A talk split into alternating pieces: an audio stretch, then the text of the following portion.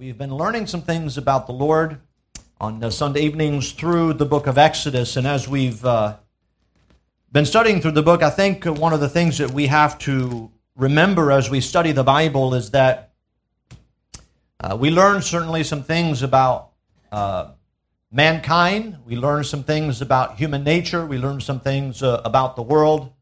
We learn some principles about life, but ultimately what the, the Word of God is about, it's about God revealing Himself to man. And that is the whole of biblical revelation. God desires to be known.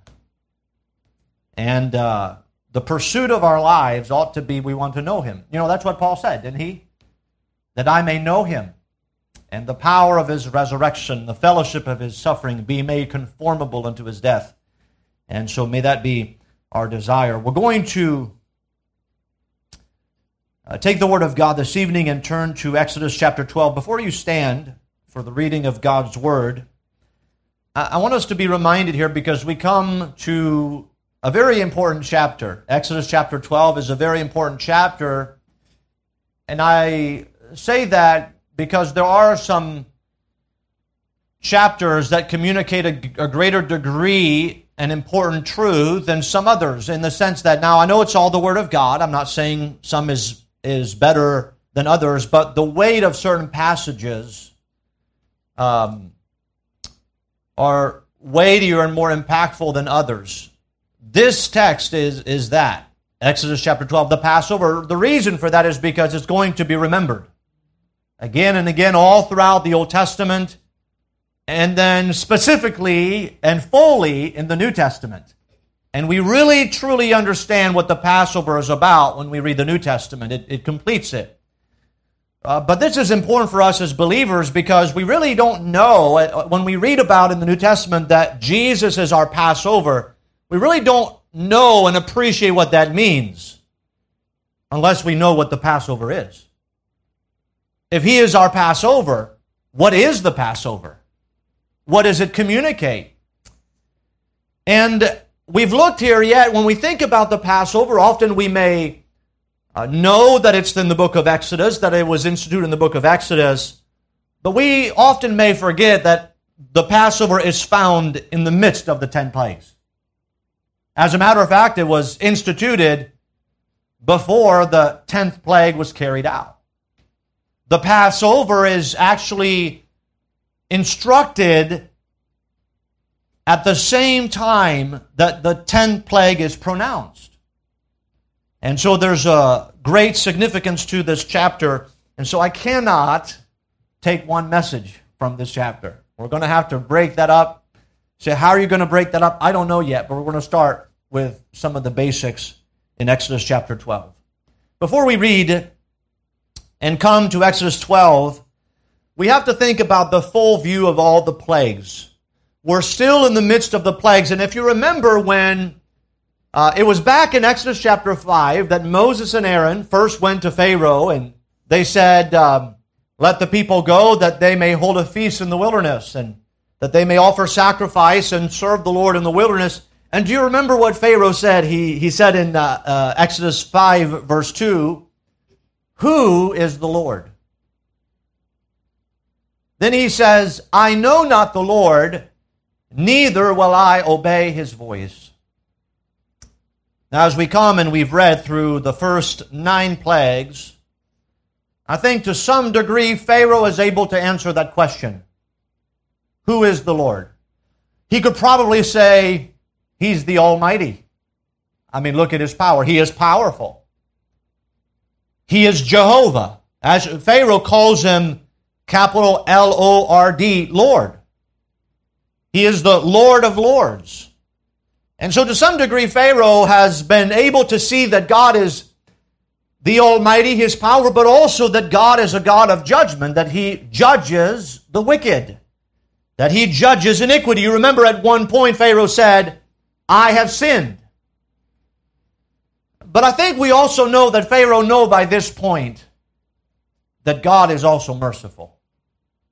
Now, how do we know that? Because God displaying the power that He displayed and having not yet cut off Pharaoh and all the Egyptians as He could have, then Pharaoh has to be aware at some point, in some measure, that God is a merciful God. You remember even Moses several times confronting Pharaoh, he says, I know you're not going to keep your word. I know you're not going to let the people go. You are deceiving, and you're not being honest. And yet he still rebelled. And so we come to the last plague. It was announced in chapter eleven, and we're going to read a portion of chapter twelve. So let's stand together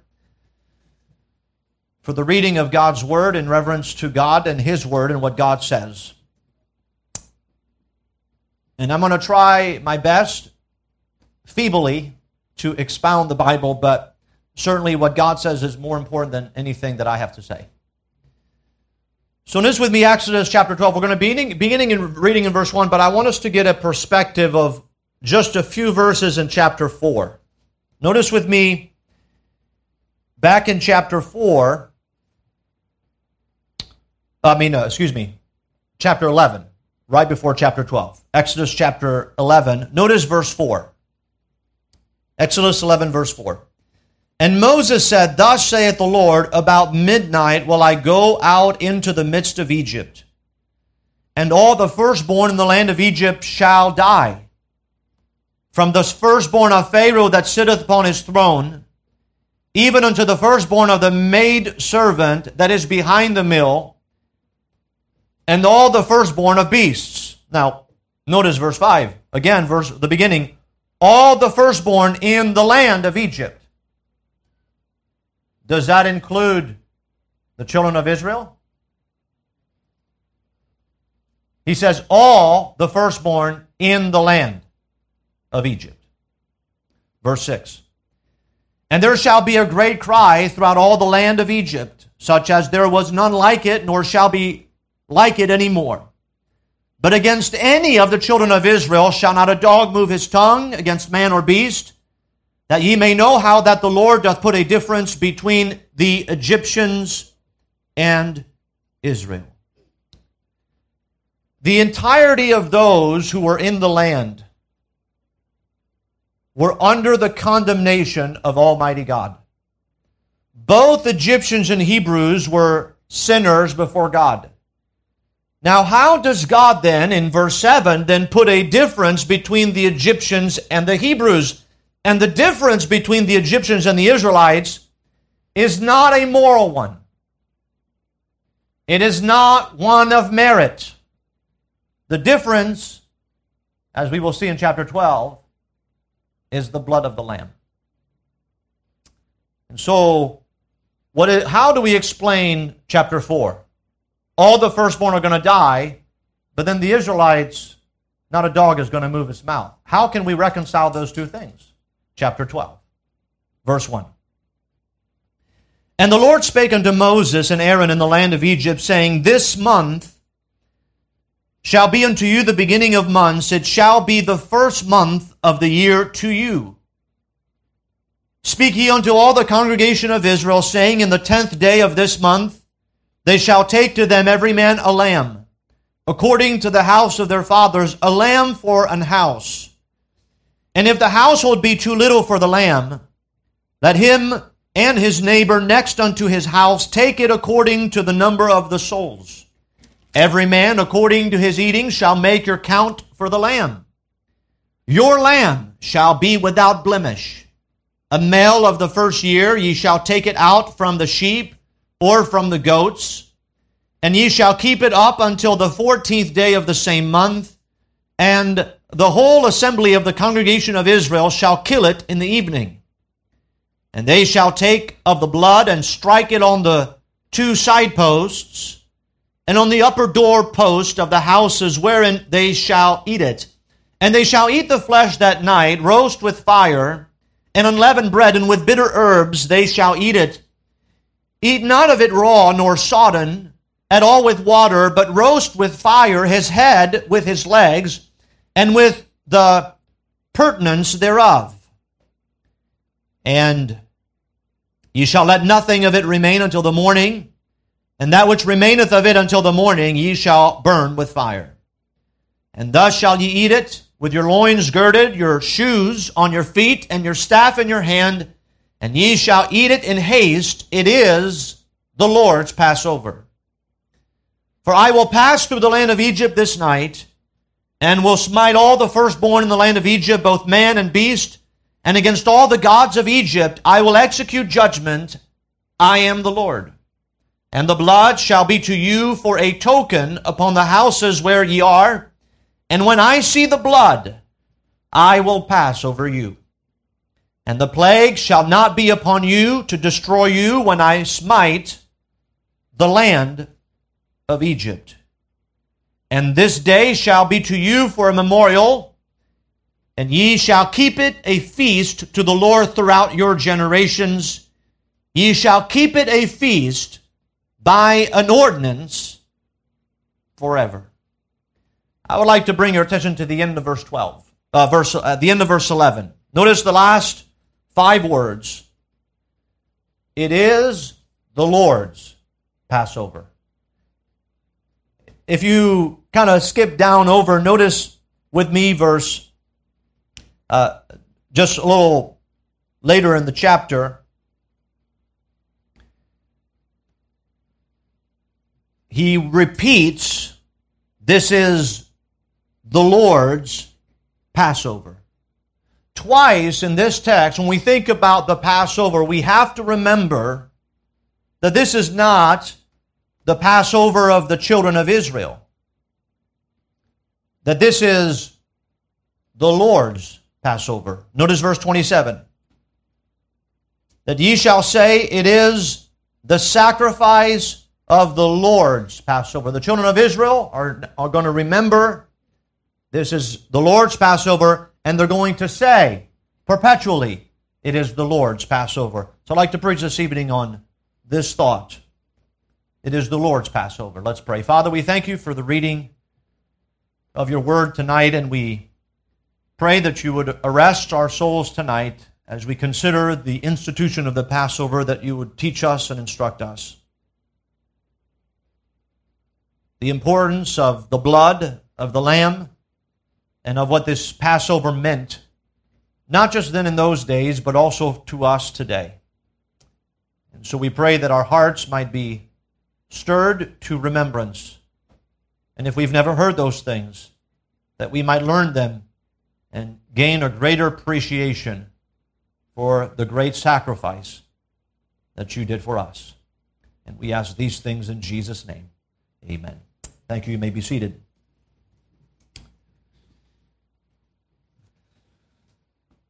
As we look here in our text, as I mentioned twice, the Bible says it is the Lord's Passover. Before we examine the text, I do want to begin to point out that First Corinthians chapter five and verse seven, that the Bible says, for even Christ, our Passover, is sacrificed for us. So Christ, the Bible says, is our Passover. So as we think about Christ being a Passover, that means that the Passover is going to point us to Christ. And then when Christ comes, and then when Christ becomes the atonement for sin, and He is our Passover, He looks back and say, you know, you remember the Passover. That is what Christ did. And so there are details in Exodus chapter twelve that furnish for us an explanation on the meaning of the Passover and the meaning of Jesus Christ, who is our Passover. I want to make just, I think, four or five statements as to the importance of the instituting of the Passover.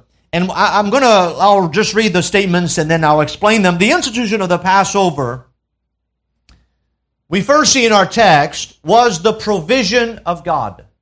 The institution of the Passover was the provision of God, which means that the Passover was not the attempt of man to escape judgment. That is not what the Passover is. Now, are the children of Israel going to have to do something? Sure, they will. but they will do so because it is what God has ordered. It is what God has designed. And so the institution of the Passover was the provision of God. Twice in the text, we are reminded that this is the Lord's Passover. In other words, the Passover does not meet just the needs of men, but the Passover answers to the justice of God. And so it is with our salvation, that yes, we might think of Christ as our Passover, that Christ is the answer to our need, but also that Christ is the fulfillment of the justice of God and the righteousness of God. And so when God here puts forth His Passover, He is clear to point out to them that this is my way, that this is my Passover, and that you are going to call it forever and hold this Passover as a memorial, and you're going to say, this is the Lord's Passover. This is what God has done. This is what God has ordered. It is important for us to be reminded that when, as we think about salvation and about Christ, that Christ, as we declare, He is the only way to heaven, that there is none other name given among men whereby we must be saved. There is no other way to come to God but through Christ. Jesus Himself said, I am the way, the truth, and the life. No man cometh unto the Father but by me.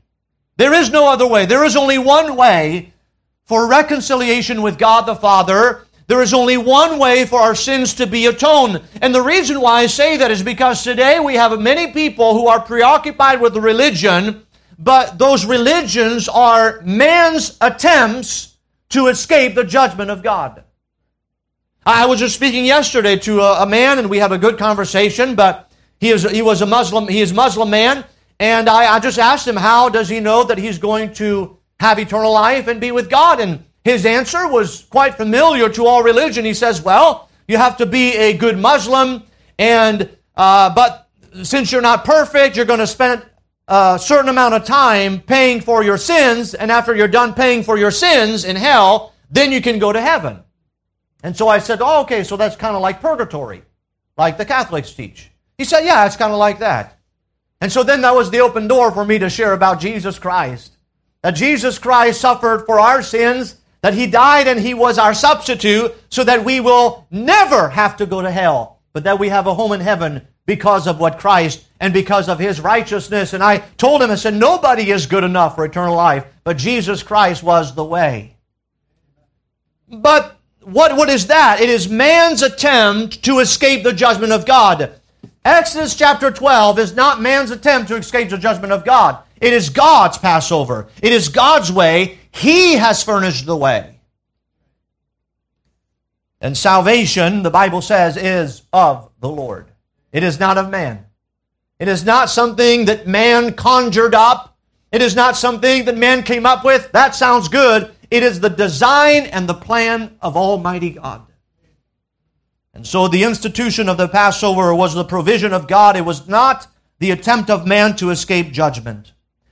As we, uh, and so that's the theme throughout this text, but as we begin here in our text in Exodus chapter twelve, we note, notice with me in verse one and two, and the Lord spake unto Moses and Aaron in the land of Egypt, saying, this month shall be unto you the beginning of months, it shall be the first month of the year to you. What we learn secondly here is that the institution of the Passover is significant because it changed Israel's calendar. This month, according to verse two, was to become, from this moment on, the first month of the year for the Hebrews. And so God is, uh, no, notice how significant this Passover is. This Passover is so significant that the way they used to order their year, how they thought about their year and when the year began and when the year ended, is going to be completely changed by this Passover. That this is going to be the first month. This is where it all go- is going to begin. This is going to be the month that they're going to remember that this marked the redemption out of Egyptian bondage. This is a new start. This is the place where really the nation of Israel began. I, I know Israel came from Abraham, Isaac, and Jacob, and Jacob's twelve sons. That became the twelve tribes. But understand, when the nation was formed, it was formed in Egypt, but it became a nation by redemption out of Egypt and out of Egyptian bondage. And so God says, as we institute the Passover, you're not only going to remember the Passover, but you're going to remember it because I'm going to completely change your character. I'm going to reorder your life. And you know what? Jesus Christ has done the same for us. The moment that we came to salvation in Christ, He completely reordered our lives. And everything in our lives that we, uh, how we live, how we behave, is all impacted by that day when we placed our faith and trust in Jesus Christ, and when He redeemed us out of the bondage of sin and completely reordered our lives. And everything that we do goes back to that moment. It will be the same for Israel. And so the institution of the Passover is significant, because it changed Israel's calendar this month. Now, in chapter thirteen, if you turn there with me, what is this month? It is given a title. Notice Exodus thirteen and verse four. This day came ye out in the month Abib. Now, this same month will be mentioned later in Exodus twenty-three, in Exodus thirty-four, and also in Deuteronomy chapter sixteen. He will go back to their time of deliverance, and he will mention the month Abib. This is called the month later by the Hebrews, the month Nisan. And so God is going to reorder the Jewish calendar by the Passover. This is going to be the beginning. This is going to be the start. And so we see that the institution of the Passover was the provision of God and not man. It is significant because it changed Israel's car- uh, calendar. But thirdly, the institution of the Passover gives us great detail on the lamb that was to be selected. Now, now this is going to be the main part of my message, and that's why I have to break it up here, because I can't go through the whole chapter. But perhaps, and I really tried to think throughout all of the Old Testament, and I could not think of any other instance that is as descriptive and as specific concerning Christ and who is our Passover as Exodus chapter twelve. As a matter of fact, by the way, there are many messianic prophecies and messianic psalms and truth. Isaiah fifty-three is one of them, and we appreciate those truths, and they're wonderful. But I just don't know of any chapter in all of the Old Testament that is as detailed and as specific in pointing us to Christ as this chapter is, particularly as it refers to the Lamb. As a matter of fact, if you were to ask anybody who uh, might have studied the Bible for a long time and who would read through Exodus chapter twelve over and over again, you would find, and you ask this question, what is the emphasis of the chapter? Most people might say, the Lamb. Uh, that, that seems to be the theme. There's a Lamb keeps coming back, and the details about the Lamb and how the Lamb was to be selected, and how the lamb was to be treated, and how the lamb was to be offered, and what the, to do with the lamb, and the carcass of the lamb, and the blood of the lamb. There's so many details with regard to the lamb. And when we get to the New Testament, we know the value of that, because Jesus Christ is introduced to the world as the Lamb of God, which taketh away the sin of the world. You go all the way to the book of Revelation in chapter five. And what do you see on the throne? You see a lamb. And so the idea of a lamb is really rooted in, in this chapter. It is alluded to, we could say, in Genesis chapter three. It is alluded to. We could even go to Genesis when Abraham offers his son Isaac. He says, God will provide himself a lamb. And so there's a mention here and a mention there. But there's nothing that's quite as detailed as Exodus chapter twelve concerning this lamb. And so the institution of the Passover gives us great detail on the lamb that was selected. I want to go through those verses one by one and see what we can learn about this lamb. Notice verse three. Now, this is what Moses and Aaron are communicating to the children of Israel. Speak ye unto all the congregation of Israel, saying, in the tenth day of this month, they shall take to them every man a lamb, according to the house of their fathers, a lamb for an house. And if the household be too little for the lamb, let him and his neighbor next unto his house take it according to the number of the souls. Every man according to his eating shall make your count for the lamb. Uh, now, before we proceed any further, I, I do would like to point out that at no point in this entire chapter do you find the word lamb used in the plural form. Now, I think that's significant because Moses and Aaron could have said, now get your lambs together and offer your lambs as a sacrifice. It is never seen plural. It's always singular. That even when it comes to you're going to slay it, singular, not plural. Which points us not to a plurality of lambs, but to one specific lamb. When we read here in our text, we see that the lamb, the first thing we notice about the lamb is that the lamb had to be singled out from the flock.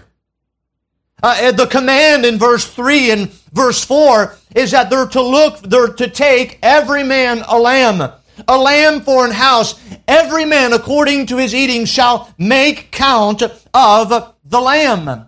And so when we think here about this lamb, there's the first detail that we learned is that the children of Israel are going to have to go in their pastures and among their flocks, and they're going to have to select one lamb out of the flock. Notice, not two, not three, not a multitude of lambs, but one lamb. That is it. And that is the command.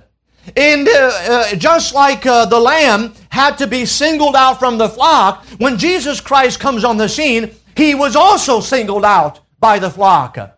The children of Israel are referred to as a sheep, not having a shepherd and going astray. But when Jesus Christ comes on the scene, being born a Jew, uh, we know as he comes on the scene, he is singled out, as I mentioned, by John the Baptist, who says, behold, the Lamb of God, which taketh away the sin of the world. And so Jesus Christ was the Lamb who was singled out from the flock.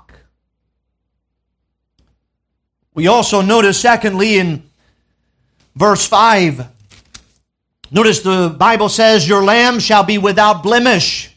So the lamb, the second thing we learn about the lamb is that the lamb had to be without blemish. Not only did they have to select one lamb out of the flock, but they had to select the best lamb, the lamb that was without blemish. This would be repeated, but let me give you a detail or a commentary on that in the book of Leviticus chapter twenty-two. Turn with me to Leviticus chapter twenty-two.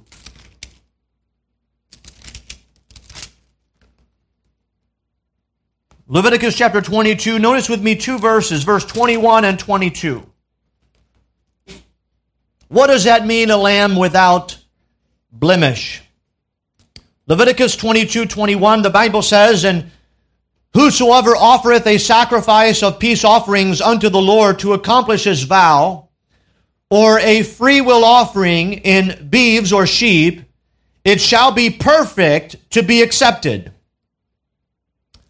What type of lamb was accepted? A perfect lamb. It had to be perfect in order to be accepted.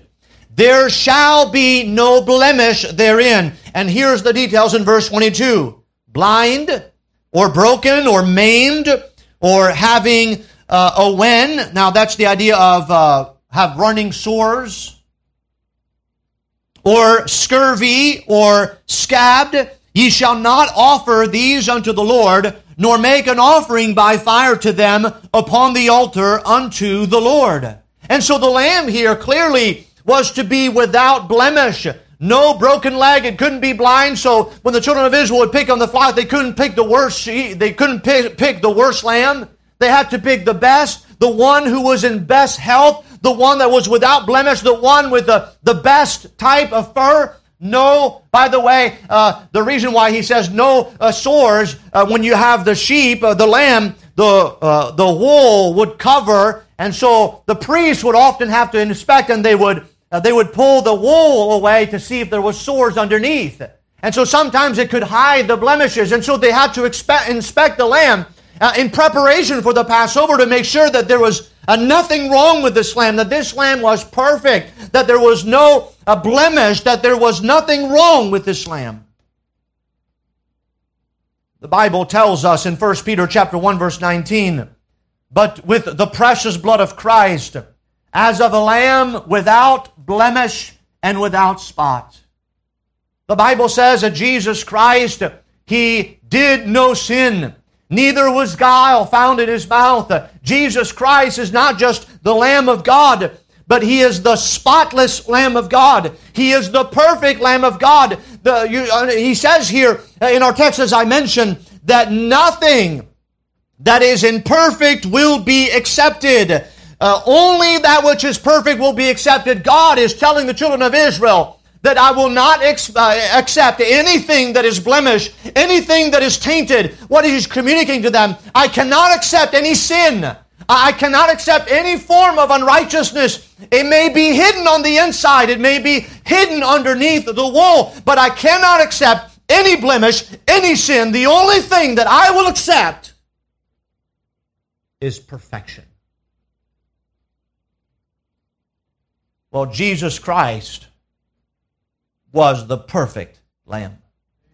Without blemish, without spot, without sin, without iniquity. So the lamb had to be singled out from the flock. The lamb had to be without blemish. We also note in verse five, uh, it had to be a male of the first year. The lamb had to be in fullness of its strength. In fullness of its strength. Uh, that meant that they couldn't pick a young one that was not fully developed, and they uh, couldn't pick an old lamb uh, that was frail and ready to die. They had to pick a lamb in the first year which would represent the fullness of strength. Well, that is interesting, because we know that Jesus Christ, when He was offered as a sacrifice, was thirty-three years of age, in the prime of His life, not a, a, a young man, uh, not an old man who was ready to die. And not one who was young and looking at the prospects of the future, but one who was in the fullness of strength. Uh, one who uh, represents, we know Jesus Christ, who represented the image and the brightness of God. That's what Jesus Christ communicated. And when He died, He was in the fullness of His strength. Uh, we even get a little glimpse of that uh, when uh, those who came to arrest Him, they said they were seeking for Jesus of Nazareth, and He says, "I am," and they all fell backwards. You see, uh, when Jesus Christ died for our sins, it's not that He could have done anything about it, and that He was in the hands of man, and he man, and He couldn't help Himself, and He was at their mercy, as if He had no power, that He could not overcome them.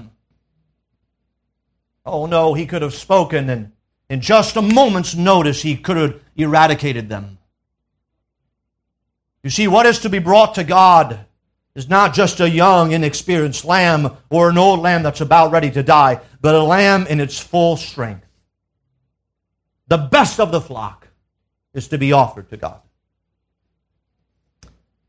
We continue in verse six, and the Bible says, "And ye shall keep it up until the fourteenth day of the same month, and the whole assembly of the congregation of Israel shall kill it in the evening." And so what we learn here, uh, number four, is that the lamb had to be killed in the evening. Now, uh, again, we're, we're looking at all these details, and certainly I'm going to speak at length about that, that the lamb is to be killed. The lamb is to be offered as a sacrifice. The lamb is to be offered as a as an atonement uh, to the death angel. Uh, and by the way, the death angel, I believe, represents the, the Spirit of God, because God Himself would say later, "I will pass over you." And so the, the, the lamb is to be killed in the evening. It's really interesting that when you study uh, uh, the record in the Gospels, that Jesus Christ died in the evening. That he died at the same time that this these lambs were to, to be offered in the evening. And so again, every detail of this record shows us here, God, he says, make sure you do everything this way as I have prescribed. Why? Because it has to point to something else that is beyond them, that is greater than them, who is Christ himself. We see number verse uh, seven, and they shall take the blood and strike it on the two side posts, on the upper door post of the house of the houses wherein they shall eat it. We need, see number five, that the lamb's blood had to be applied on the side and the upper doorposts. The blood had to be, uh, and so the way it was done then, as far as much as I can understand, the way it was done is the lamb would be brought that evening to the edge of the door, and uh, uh, excuse the, the the the graphic details, but uh, you they would. slit the throat of the lamb, and the blood would pour on the baseboard of the door, and then they were to take that blood that was spilled on the ground, and they were to sprinkle it on the side posts and the top posts, and the blood was to be seen on the doorpost. So imagine if you were in that day in Egypt, and you ordered to do that, you would walk through the streets that night. You'd walk and you see on the door, you'd see blood on the ground, and then you lift up your voice, you'd see blood on both sides of the doorpost, and then you would see blood on the upper post, sprinkled. The lamb's blood had to be applied on the side of the upper, on the side and upper doorposts. Later in our text, in verse twelve, he says, when I pass through the land of Egypt this night, and will smite all the firstborn in the land of Egypt, both man and and beast, and against all the gods of Egypt I will execute judgment. I am the Lord. And the blood shall be to you for a token upon the houses where ye are. And so God is going to pass through every house, and you know how when he's going to pass over a house is when he sees the blood. He sees that the blood has been applied. It's interesting that uh, the text does not indicate that God is looking inside the house.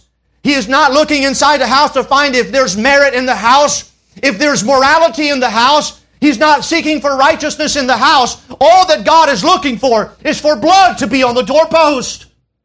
And today, for anybody who would be saved, for anybody who is a Christian, a born-again Christian by the Spirit of God, uh, you don't come based upon your morality. You don't come based upon your righteousness. You don't come because God says you're worthy. God only looks and he sees the blood that has been applied. He is not interested in what's going on inside the house or what happened in the house in the past. All that he cares about is if the blood has been applied. If you've trusted in the blood of Jesus Christ, then your sins have been washed away by the blood of the Lamb.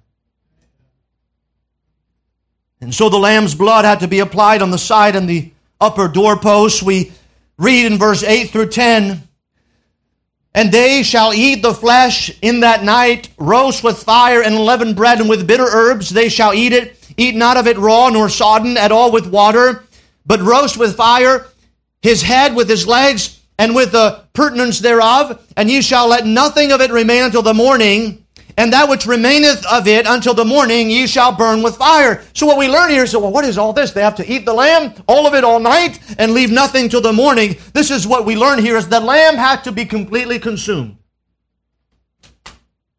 Now, now what, what does that communicate? Because, okay, the death angel pass over if he sees the blood. What's the purpose of eating the lamb? What's the purpose of consuming all of the lamb? Well, I think what that communicates to us as we think about Jesus Christ, that God would teach the children of Israel later on not to live by bread alone, but by every word that proceedeth out of the mouth of God. But when Jesus Christ comes on the scene in the New Testament, he says what? I am the bread of life. I am the living water. And so what we learn here is that the lamb had to be completely consumed after the blood had been applied on the doorpost. And what that would teach the Jews is that they're to consume the lamb. They're to get their nourishment from the lamb. And by the way, in part here, as you think about it, is they're about to leave. This is going to be the last meal in Egypt. This is going to be the time when they're going to need strength for the journey. They're going to go into the wilderness and there's going to be nothing. They won't have time to take food with them. They're going to be ushered out. And so God tells them, you're going to eat. Why? Because they don't know what's coming. Uh, they, they know what God said, but they don't know that God is going to use this, what well, they've been told by Moses, but they're trusting by faith that God is going to use this and that Pharaoh is going to push them out of the land. But God knows something that they don't. And so he says, you're going to eat, you're going to get your fill, and you're going to be satisfied till the morning because you're leaving. Now, why were they leaving? They were leaving to serve him. You see, Jesus Christ is not only our blood atonement, but he is the one who satisfies us and strengthens us and gives us what we need for serving him. He gives us all that we need.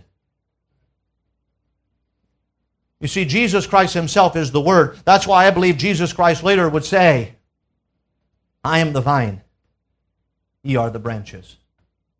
He that abideth in me and I in him the same bringeth forth much fruit. He says, without me ye can do nothing. What do we learn? That our strength, our obedience, our service comes from Christ. That fruit that comes in our lives comes because we've been strengthened by the Lamb himself. And so they're to consume all of it. Don't leave any part. Take it all in. Enjoy it all. Just uh, not to, to uh, bore you with the details, but he says the head and the legs. All of it. Now again, you say, well, that's nasty. Uh, it talks about the pertinence. That's, that's all the insides, intestines. No, thank you. You know, when I get a deer and you field dress the deer, you remove all the innards. I don't want it. Not interested. Now, some sometimes people, they keep the heart because it's good, but I don't want to eat all the rest. Eat everything. Now, it's it's not about those, if you would, gory details. It's about what it means. That everything we need is found in Christ. And if there's anything lacking, we must go back to Christ, who will furnish what we are lacking. Do you notice he says, don't leave anything? Sometimes we like to, you know, bring Christ in in certain part of our lives. We like to consume certain things about God, but, but not everything about him. And he says, you need everything about the Lord. Everything. We continue reading. Notice in verse eleven, and thus shall ye eat it with your loins girded, your shoes on your feet, and your staff in your hand, and ye shall eat it in haste. It is the Lord's Passover. So here's the last thing we learn about the Lamb. The Lamb signaled their deliverance for service. You notice he says, all right, blood on the doorpost, I will pass over you. You're going to eat everything from the Lamb that night till the morning. And by the way, when you do so, you're going to be ready to leave. You're going to have your shoes, your loins girded, and your staff in hand when you eat. Well, uh, what, what does that mean? Now, that was not typical. Understand, the command that God gives them is, it's not like they did that. They typically would take their shoes off when they would go inside the house. They would ungird themselves and take their girdle off. They would put their staff away. And here, this is something that's a little different here, because as they're consuming the lamb, God says, have your shoes ready, your gird, and gird up yourself, and have a staff in it. Why? Because you're leaving, and you're going to serve me. And so what do we learn about the Lamb is that uh, these people are going to be passed over. They're going to be redeemed out of Egyptian bondage, not for personal freedom, but that they might serve God. That they might serve God. The brand of Christianity to say, well, I'm saved, I just don't want to serve God, is foreign and antithetical to the Scriptures. We are set free from sin that we might serve the living God. God doesn't give us personal freedom so that we can indulge in sin. God gives us freedom from sin so that we can live unto righteousness. And so the Lamb signaled their deliverance for service. But I want you to consider progression in the text. If you go back, notice to verse three, he says, Speak unto all the congregation of Israel, saying, in the tenth day of the month, they shall take to them every man, notice here the word, a lamb, according to the house of their fathers, notice, a lamb for an house. So, verse two, or verse three, we have a lamb. Notice verse four. And if the household be too little for, now we have the lamb. Let him and his neighbor next unto his house take it according to the number of the souls. Every man according to his eating shall make your count for the lamb. So in verse three you have a lamb twice. In verse four you have the lamb twice. And then notice the first two words of verse five. Your lamb. Your lamb shall be without blemish. A male of the first year, ye shall take it unto you uh, for the sheep uh, or from the goats. And so there's a remarkable progression here. Now this may be uh, subtle, but uh, think about it. Uh, take a lamb. When you take that lamb, it will be the lamb that you have assigned. And when you have the lamb and you believe in that lamb, then that's your lamb. Well, Jesus Christ, he came forth as a lamb. He, he came unto his own. We know his own received him not. He was presented forth as a lamb. But then he was selected, and when they beheld Jesus Christ, he was introduced as the Lamb. And when all those who believe on him, they can call Jesus Christ my Lamb. He becomes your Lamb. In Galatians chapter two, verse twenty, Paul says, I live by faith of the Son of God, who loved me and gave himself for me. You have a lamb, one among many. But then you soon find out that that's the lamb. And then that lamb becomes your lamb. You see, I think many people, we, we have to get to the place where he is our lamb. I think we could all say he is a lamb, no doubt. We could also say he is the lamb. But he must be your lamb. If you've never trusted Jesus Christ as your Savior, he must become your lamb. If he's not your lamb, you are still in your sin.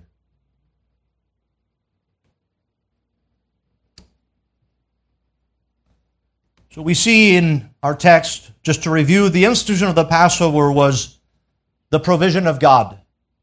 It was not the attempt of man to escape judgment. The institution of the Passover is significant because it, cha- it changed Israel's calendar. The institution of the Passover gives us great detail on the lamb that was selected. But thirdly, or fourthly, I guess, the institution of the Passover places a crucial emphasis, a crucial emphasis on the blood. Notice verse eleven. And thus shall ye eat it with your loins girded, your shoes on your feet, and your staff in your hand, and ye shall eat it in haste. It is the Lord's Passover. For I will pass through the land of Egypt this night, and will smite all the firstborn in the land of Egypt, both man and beast, and against all the gods of Egypt I will execute judgment. I am the Lord, and the blood shall be to you, notice, for a token upon the houses where you are. And when I see the blood, I will pass over you, and the plague shall not be upon you to destroy you when I smite the land of Egypt. God was passing through the land, and God's plan, because he is righteous and man is sinful, was to slay every firstborn without exception. And what made the difference was not the worthiness of the Hebrews. It was not the fact that they were special beyond uh, uh, the, the, the Egyptians. It was not because they were more moral. It was not because they were not idolatrous. They were. But they had, what made the difference was when the blood was applied. And today, when you think about uh, the world around us, we, we, we have to uh, make people aware that if the blood has not been applied to their sin, if they have not trusted Jesus Christ as their Savior, then they will die in their sins. that they will stand before God unforgiven, and God will judge them for their sin. Notice the Bible says that the blood, verse thirteen, shall be a token. We've seen that word before. God told Abraham, He instituted the circumcision with Abraham. He says, I want you to circumcise the male child and all your servants and all your household. And he says, if you and, and th- that will be a token. A token. What, what's a token? A token is a, a sign. Or you could say the evidence of faith. How did, you know, you, you, you can't see faith, right? I mean, you if somebody says, I believe, you can't see that. It's immaterial. But God told Abraham, I, I will know that you're obedient, you have faith, if you circumcise. And if you do that, it will be a token. And here he says, the token of your faith is the blood that is applied.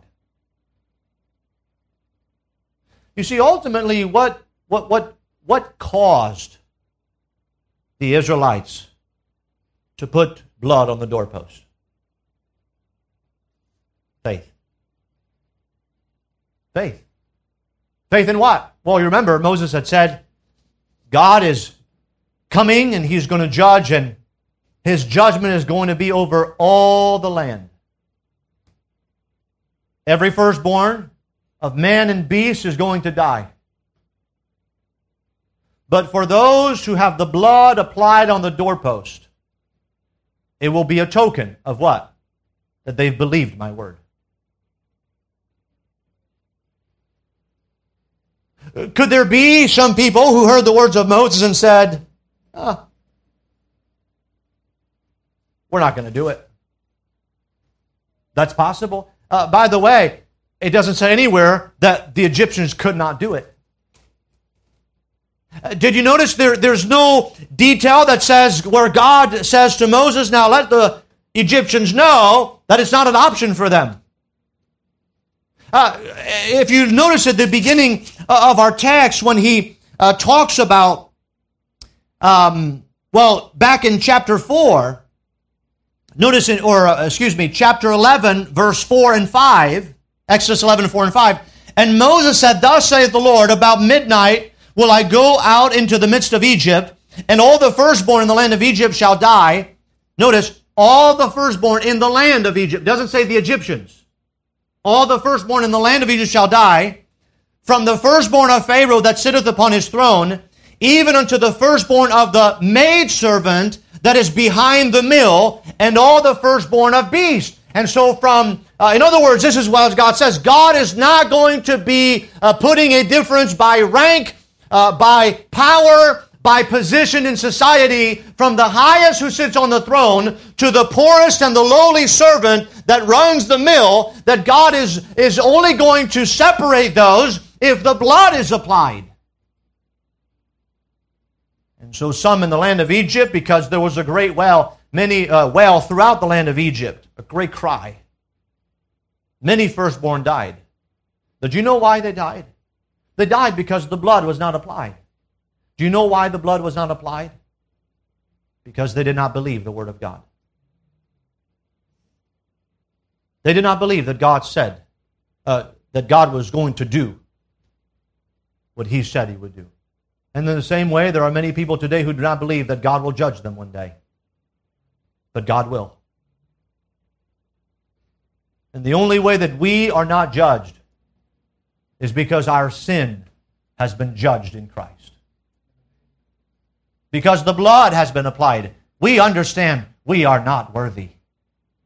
We understand that we have not been accepted because we are moral and because we are righteous.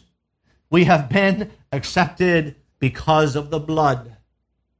We have been accepted because Christ is our Passover. Let me convince you from the New Testament. Turn with me to Ephesians chapter five. Ephesians chapter five.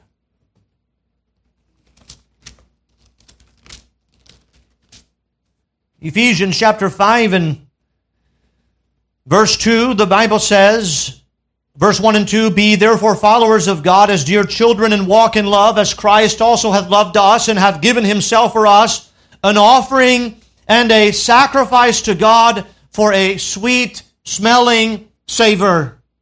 We and our lives and our sin and our unrighteousness rises up to heaven and is a stench in the nostrils of God. All of our sins.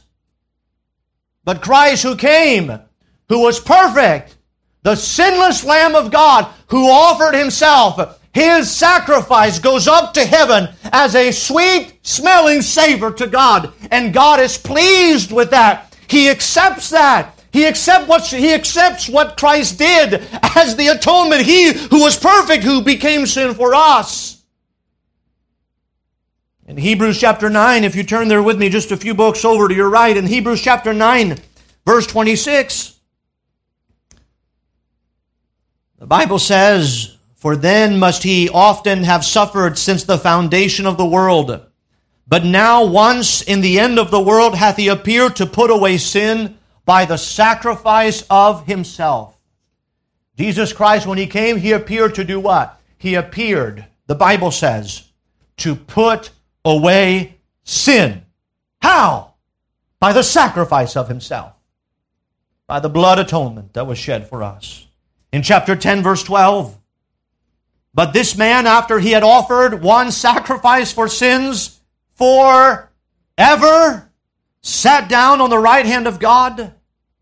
We know if we go back to even in Romans chapter three, we have some clear details there in Romans chapter three. Notice verse twenty-five and twenty-six, whom God hath, hath set forth to be a propitiation through faith in his blood, to declare his righteousness for the remission of sins that are past through the forbearance of God, to declare, I say, at this time, his righteousness, that he might be just, and the justifier of him that believeth in Jesus. And so we know that the institution of the Passover places a crucial emphasis on the blood, on the blood of atonement, the blood that was to be poured on the doorpost. And when the death angel saw the blood, hence it's called the Passover, he would pass over them. Because the blood of the innocent stood between God the judge and the wickedness of the unrighteous.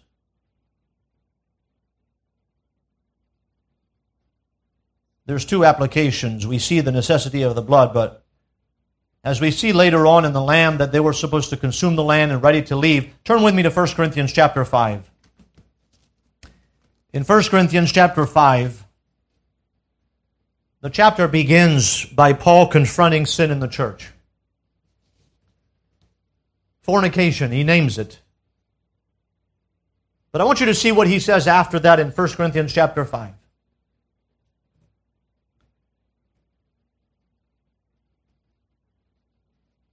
Verse six, your glorying is not good.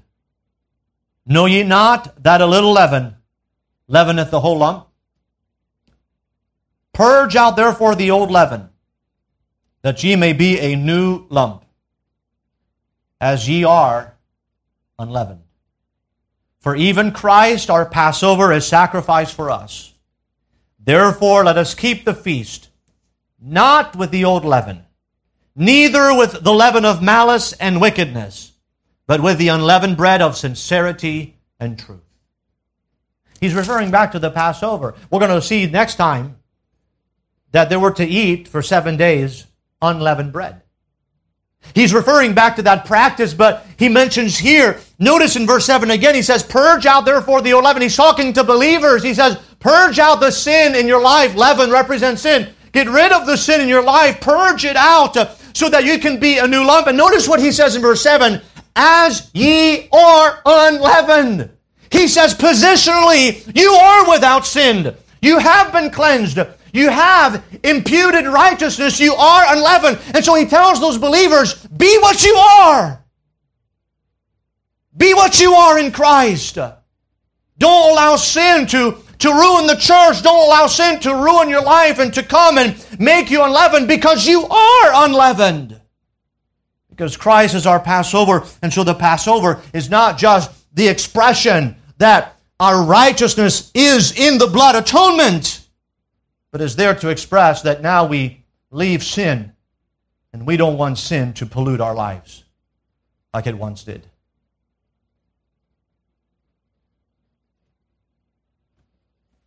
Now, at the beginning of the message I mentioned, Pharaoh said in Exodus chapter five, "Who is the Lord? I know not the Lord, neither will I obey his voice." Well, those go together, don't they? I know not the Lord, neither will I obey his voice. That means if I know the Lord, then I obey his voice. You go through the plagues, one, two, three, four, five, six, seven, eight, nine, and here's the last plague. And Pharaoh has learned a lot about God, that God is all-powerful, that God is a God who judges sin, but also that God, as He judges, He is also a merciful God who demonstrates retra- restraint towards man who sinned again and again and again. And finally we get to the last plague, and now Pharaoh is going to really learn all that he can, and really the summation of who God is and the kind of God that we serve today, and that the children of Israel would go on serving, is that the God, yes, who is the Almighty God, the God who is the God of judgment, the God who does not abide sin, the God who shows His power and yet exercises mercy over and over again. In the end, when it comes to the last plague, He says, I'm going to judge man. I'm going to cut off all the firstborn in the entire land of Egypt, but then I'm going to provide a way for you. You who have rebelled, you who have been idolatrous, you who have sinned against God over and over and over again, I'm going to make an atonement for you. I'm going to give you a way so that you will not be judged for your sin, but that so you can be passed over because the blood has been applied. That's the kind of God that we have. And Pharaoh now, he knows the kind of God the Hebrews worship. He is a God of mercy. He is a God of grace. And as the judgment of God is evident, so the grace of God is evident, but they are met together in the atonement. Why? Because somebody had to die.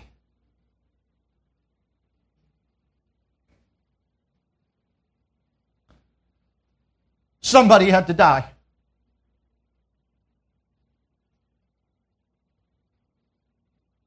When we are saved, and God saves us from our sins, He doesn't save us as if, oh, I'm just going to overlook your sin and it doesn't matter.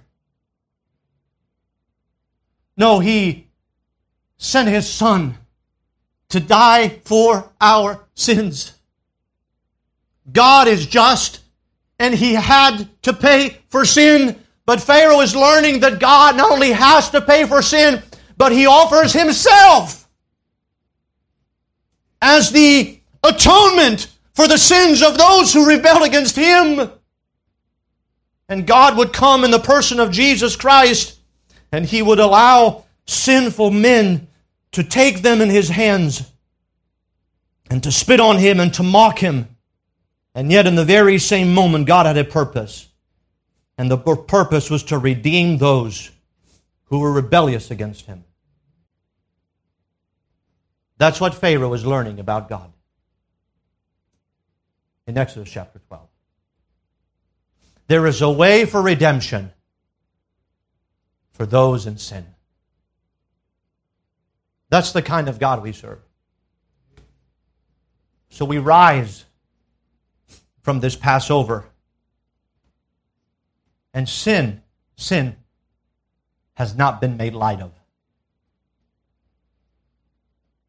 As a matter of fact, because of the atonement, sin has been magnified. It is interesting that he says in this very chapter that this is going to be a memorial. Well, you know, as Christians, we have a memorial too. The Old Testament, they're going to look back at the Passover, and you know what they're going to remember? Their sin. Every year. Sin. sin. Sin must be atoned for. But we get to the New Testament, and Jesus Christ offers himself. And you know what he tells his disciples? This do in remembrance of me.